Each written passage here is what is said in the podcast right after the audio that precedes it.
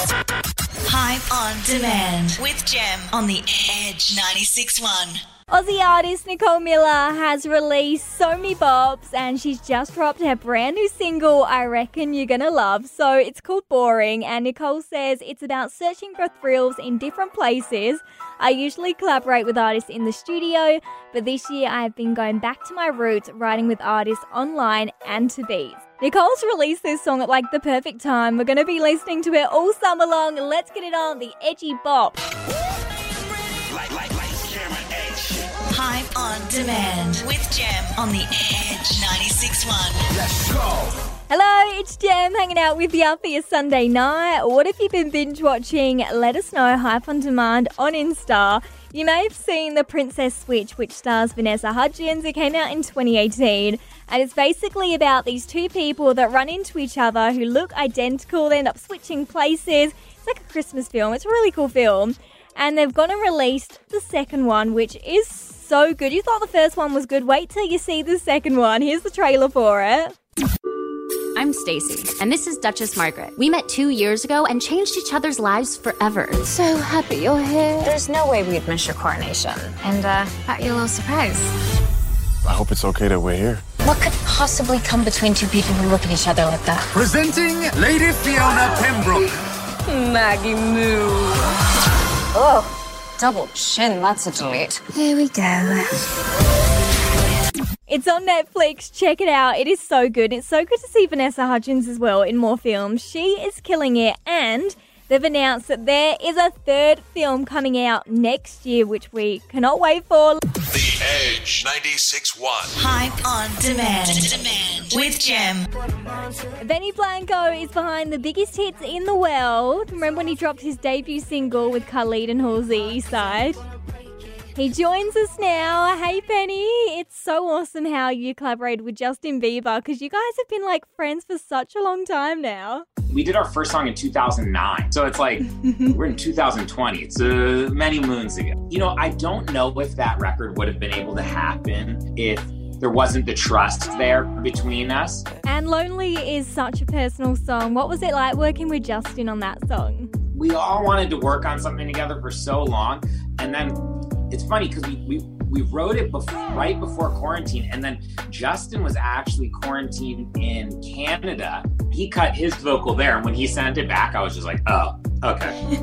We're we're done. We're good. It's a hard song because you know justin was like do i put this song out? Like can i put this song out? Do people want to hear this from me?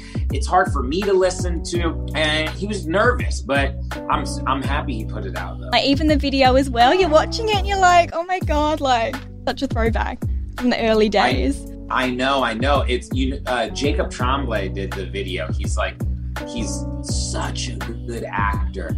Like, but it's so funny because he's 13 years old. So like when he's doing the tapes, he's like, yeah, okay, and he's like, and then like in the after the tapes, like you forget he's not like a man. He's like a little boy, Yeah. and he's like, and he's like, he's like, "Ah," and he's like playing little games on the ground and like running around. It's so amazing as well to see you because you've written so many like amazing songs throughout your career.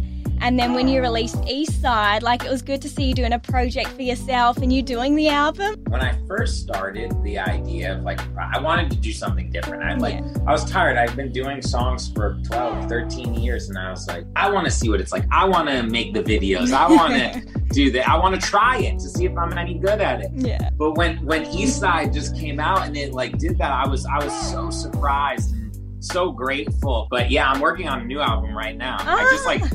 I really like started being like, okay, I really got it. It's time, you know, because when like this song came out, like finally came out, and I was like, oh man, now I gotta actually make an album. So I'm gonna do that. I'm gonna do it. I promise. Are you ready for a rapid round of questions? Go, rapid me. Favorite show to binge watch? Uh, a, a movie that I just saw. Actually, I just saw two really good movies. I saw Y Tu Mama Tambien, and I saw The Act of Killing. Oh, nice. And your favorite song you've written?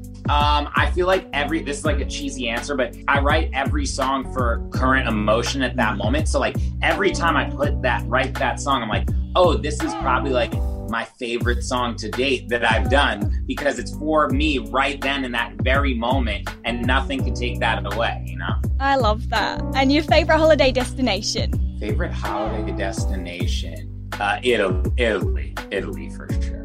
Ooh, nice. If you could collaborate with anyone, who would it be? Uh, if he was living, Prince. If you could have a superpower, what would it be? A superpower. Um, to not be afraid of flying. Yeah. and your favorite thing to eat? Uh, maybe Japanese food. Oh, yeah. So nice. And thank you so much for the chat as well, Benny. It's so lovely to finally chat with you. Well, thank you so much. Let's do it every day. Hype on demand with Gem on the Edge 96.1. 2021 Grammy nominees were announced this week, which was a massive night in music. And we're all kind of shocked because this one of the biggest songs released in the past year, The Weeknd's Blinding Lights, didn't get any nominations. Crazy, such a good song. Dua Lipa is up for six, and she totally deserves it. She dropped her album Future Nostalgia this year. So many incredible songs on there. And I love seeing everyone's reactions as well. Like Dua, she was so excited, and Megan Thee Stallion, she was so shocked. She could not believe she's up for three Grammys one for Best Record, New Artist, and Rap Performance. What? Who, me? Oh my god, what? Thank you. January 31st is going to be a massive night. Hype on demand with Gem on the Edge 96.1. Jason Derulo is a guy who loves TikTok. He's inspired on there, especially for this song, Savage Love, with New Zealand producer Jawsh 685. And Jason Derulo just loves posting on there. People started to call me the, the king of TikTok, and then I was like, whoa, that's a lot of pressure. I decided to just just just wear it. You know what I'm saying? To just to, to just wear that that crown and just kind of be a leader and uh, support support the the young creators, the early the early creators that don't have huge followings. Support the, the the bigger ones. You know what I'm saying? Like it. I think TikTok is a is a nice community. You know, whereas I don't think Instagram has that. I don't. He's always posting like funny stuff on there. And for this song, he was inspired by this sound off TikTok. You probably saw it pop up on your For You page. Hype on demand with Gem on the Edge 96.1.